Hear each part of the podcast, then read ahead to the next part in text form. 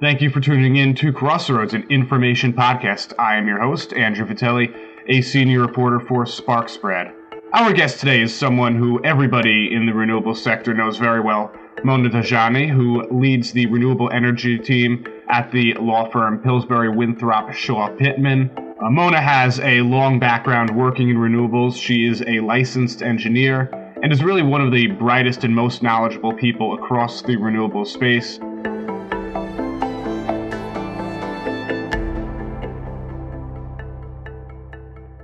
Mona, thank you for joining us today. Thank you, Andrew. Uh, I, am really excited to be on your show. This is uh, very exciting. Well, I'm excited to have you here as a guest and talk about the renewables sector. So I gave I gave our audience a little bit of a rundown of your background, but can you tell me a little bit about your team at Pillsbury and what you're focusing on? Sure. Yeah. So we are a multidisciplinary team we do everything soup to nuts in renewable energy and clean tech. And that means that, you know, we're doing uh, joint ventures, M&A, financing, tax equity, uh, you know, and then of course we have all the ancillary pieces as well, like the regulatory and the real estate and environmental and antitrust and et cetera. So we're, we're soup to nuts, full service uh, firm and we are focusing on the you know the clean energy renewable energy sector and really you know trying to make a difference. My team is all over. I have people that are my colleagues that are with me here in new york. Uh, i also have uh, some in california texas london japan all over. So we're, we're an international uh, practice. Uh, i myself am uh, dual qualified both here in the US as well as in London. And as a result, we have a lot of um, foreign clients that want to do uh, business here in the United States and abroad. So it's been a really exciting last few years with stellar growth across the renewables industry. Where do you see the most opportunity and the most potential right now uh, looking forward? Yeah, I see three broad trends in our, you know, in the in the renewable energy space that are new for 2022, and I think that they're going to be getting stronger and they will proliferate more. Um, the first trend is that we are definitely seeing this energy transition towards a clean, carbon free world that's largely been increasing our use of renewables and increasing premiums on the use of fossil fuels. And this is a global phenomenon.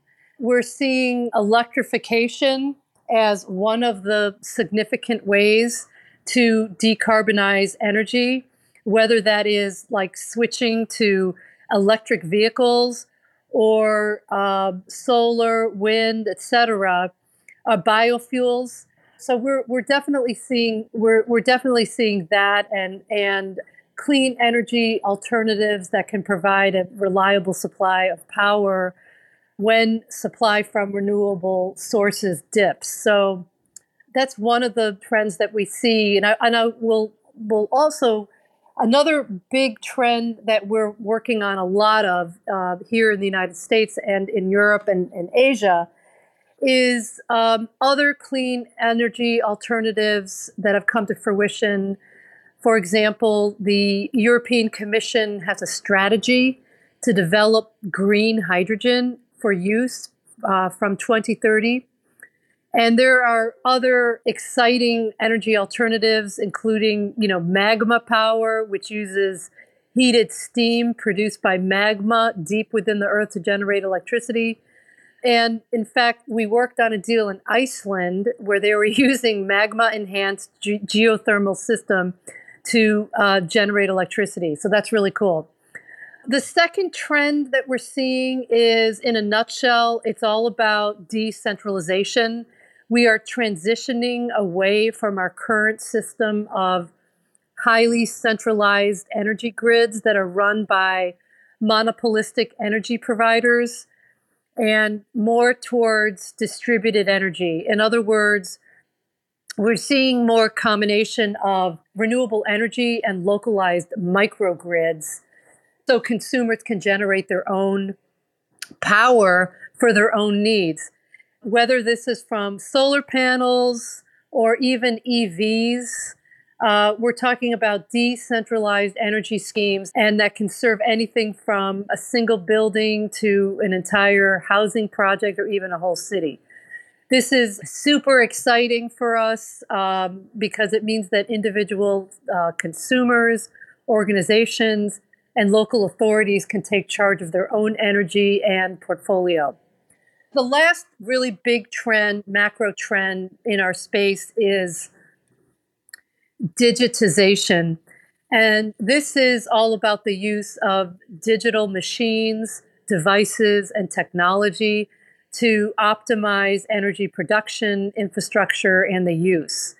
And we have, quote unquote, everything intelligent these days from intelligent coffee machines to intelligent vacuum cleaners. And now we're moving to, towards energy networks, ener- you know, intelligent energy networked. And this is linked to this trend of digitization is linked to the other two trends that I was just talking about. And this really increases the variety of zero carbon energy sources that will mean our energy networks become more and more complex.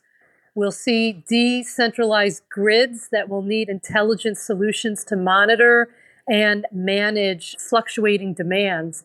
And these digital tools will help us overcome these challenges and realize a lot of, of the much needed changes in the energy uh, sector. So, you know, some of these tools are just as an example is AI and predictive ana- uh, analytics.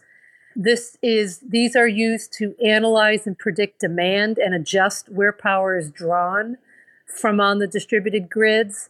The other is the Internet of Things, which includes smart home thermostats and commercial building thermostats that can help uh, cut down energy use. Um, another one is blockchain, which would be useful for creating smart contracts that allow the customers and end users to trace where their energy comes from.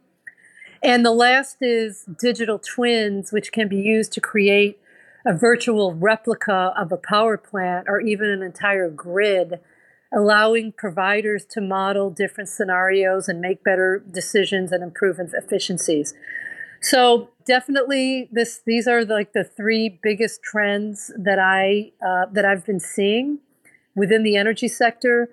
And you know, if if you you guys want to, if any of your listeners want to um, stay on top of these trends and others, we have a uh, newsletter that we put out on a quarterly basis, which you know talks about these trends and others specifically in the renewable energy space. You mentioned generating power from magma. Is that basically you're tapping into a volcano and using its heat to generate energy? Yeah, isn't that super? Cool? That cool? sounds very dangerous, Mona. well, it's already been done, so it's all good. You know, it's been done in Iceland, and there's others that have have. I mean, we're taking something. We're taking a free resource, and basically, you know, turning it into a renewable energy source to power a lot of um, industrial uses. So it's actually pretty cool. It, it does sound cool. Is that something that's applicable in the United States? I don't know how many active volcanoes we have at the moment. I don't think it's it's the volcanoes is active here in the United States, but this uh, the technology was a geothermal, and we do have a lot of geothermal energy here in the U.S. that we could and that we have been and there's projects that we've been taking advantage of. So yes. Well, that is really fascinating. I have to say I have not covered any of those projects, but that's a really fascinating and scary technology. hey, if it's clean and it's carbon free and it's renewable, what's the, you know, and it's safe and you're eliminating, you know, death from air pollution and slowing or reverse the effects of global warming, I don't see there's anything wrong with that. I think it's great if you have the resource. Yeah. So we have seen a lot of growth in the renewables industry in the last few years, but of course it hasn't been immune to the challenges when it comes to supply chains that the economy as a whole is facing. And we've seen some of that really since last fall in increasing prices and a little bit more price volatility. I think that in the past, renewables prices have been consistently going down, and that's changed a little bit. So, how big a challenge has that been for the industry? And what are some of the main specific issues that have led to these rising prices and led to a little bit of the uncertainty?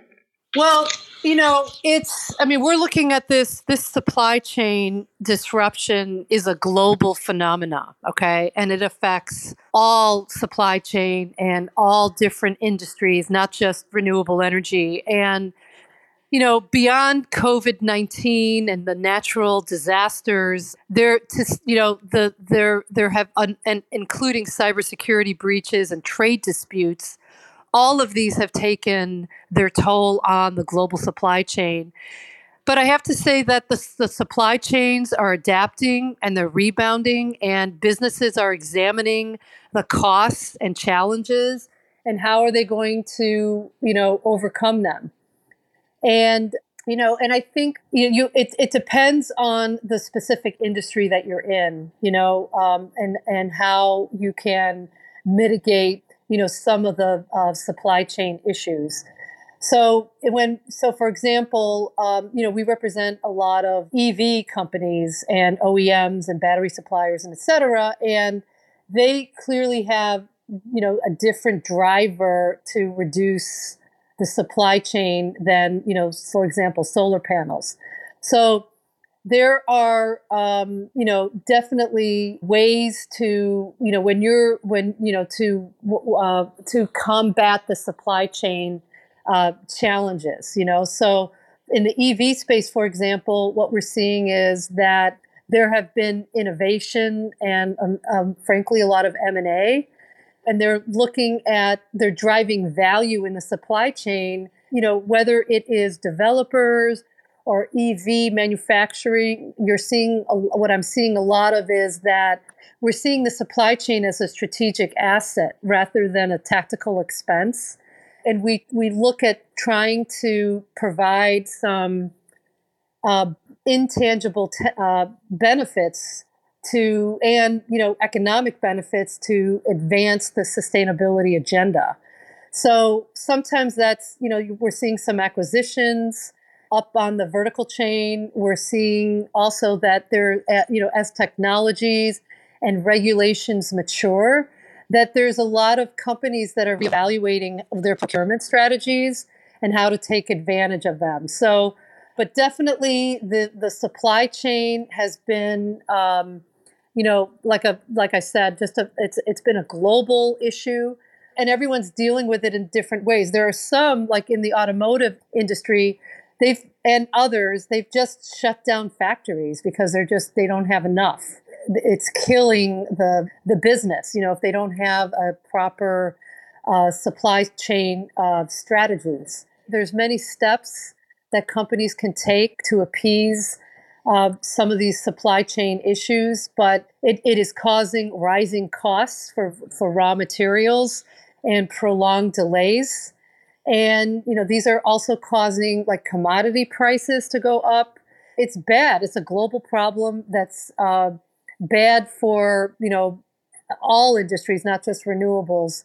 But you know in the renewables, it like if we look at um, wind, for example, it's the price of steel, which comprises about 70% of the cost of a wind turbine, which is nearly twice as expensive, uh, expensive as it was before the pandemic.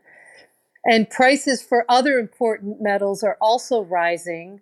And then the shipping delays and high freight costs, plus the factory delays caused by COVID, has also hampered and caused delay in, you know, in planned projects. So the volume of renewable energy projects has definitely been falling. It is a rough patch right now, but it's not a death sentence.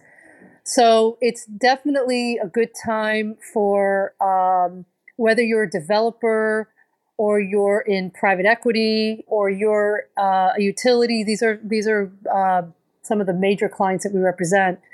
It's a good time to look at either acquisitions uh, or some uh, disposition or some other financing strategies that we can help provide to alleviate some of these supply chain woes.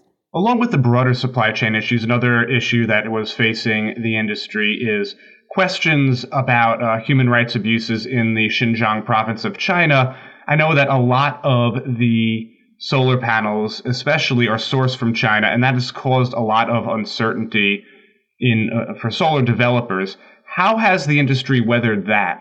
Yeah, well, I've been involved in a lot of transactions where this, you know, has definitely uh, affected our deal. And this has also caused spikes in the uh, the cost of the of the solar panels.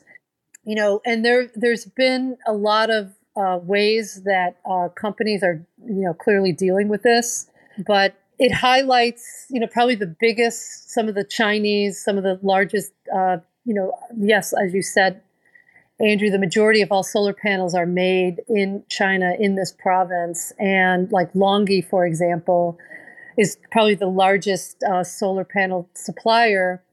And there has been some um, pressure to eliminate these labor abuses from the country's supply chain without smothering, you know, the solar industries here in the United States. So it's a tough tightrope that the Biden administration is walking on. What I've been seeing is that, like uh, the polysilicon, which is the key ingredient in solar panels, we have seen a lot of, of our um, developers look at sourcing polysilicon from other suppliers. And generally, they tend to be much more expensive. It's been very uh, important and very uh, you know, polarizing depending on what side of the fence you stand on here in the United States. Whether this is something that can be uh, weathered or not, but it does, it has ca- caused major disruptions, um, and it's very hard to pinpoint like all the different different exposures. So there have been some um, investigations into the U.S. solar supply chains which have been started. And, you know, definitely Chinese suppliers are on Washington's radar. You know, recently, a Biden administration extended the 203 tariffs, but they did leave the bifacial solar panels as an exception, which is going to be really important. So, two sides of the story. Um, you know, those uh, developers and that rely very heavily on the on the Chinese solar uh, panels will say that this is a political issue.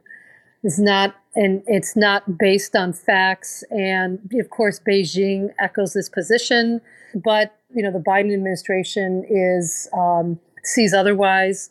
You know, with respect to the 203 tariffs that were just passed, there is a high and, and rising trade risk to solar product imports.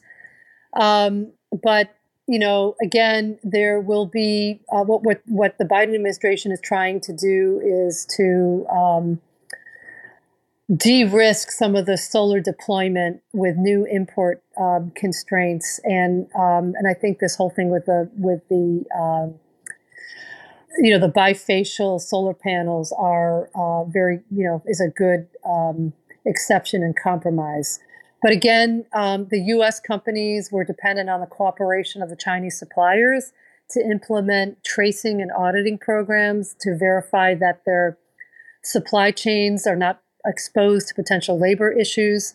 And I think you know the, the solar industry is adapting and changing and you know we're uh, pivoting so it is a problem you know and again it's it's it's very polarizing in our industry i don't know andrew if that answers gives you some view yeah, absolutely. And certainly the developers need some clarity, at least in terms of how they're able to move forward. One final thing I wanted to ask you about is the policy front. Now, I have to say, when I was having conversations for most of last year, for much of last year, there was what I thought was maybe excessive, uh, excessive optimism on the chances of a big renewables bill passing through Congress and being signed by the president. And I thought that might have been making its way into some deals. And in December, Joe Manchin said that he would not support Build Back Better, which was going to be the vehicle for a lot of this policy help for the renewables sector.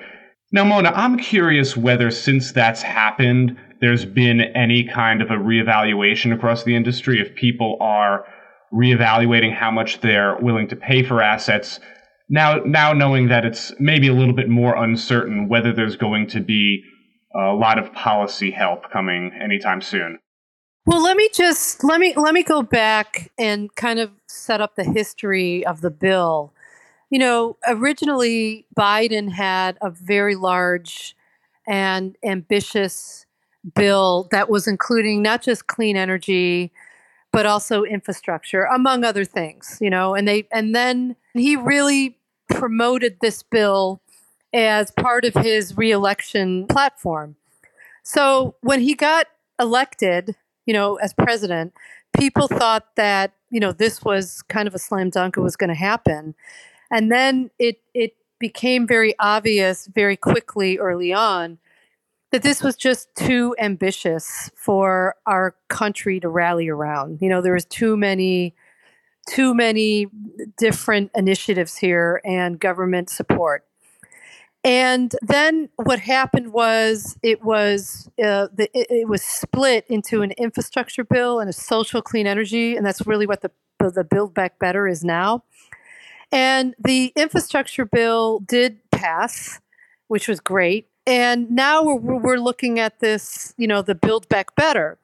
And we've had, because we knew that it was going to be very difficult for the clean energy pieces, because it w- really was very aggressive, was going to be passed. So now where we stand with the Build Back Better is, and then I'll, t- I'll kind of tell you where I think it's going to go, is that it hasn't really gotten momentum. Senator Joe Manchin um, is focused very much on inflation, on the rising inflation. And he believes that Congress needs to constrain spending and the rising inflation. And I think with the inflation, and even today, what happened, you know, with the consumer price index rising over 7.5% and the, the fastest pace since 1982, these are all, you know, reverberating in Capitol Hill. And I think that um, lawmakers now are prioritizing trying to get inflation under control. And they want to, uh, you know, once they have inflation under control, then we could focus more on the on the build back better. There are i could tell you that there's ongoing discussions among democrats about how to revive it in some form but these inflation numbers are putting a finer point and how difficult it could be to cobble together a politically palatable uh, reconciliation package. So what i see going forward is that this build back better will likely be split up in different pieces.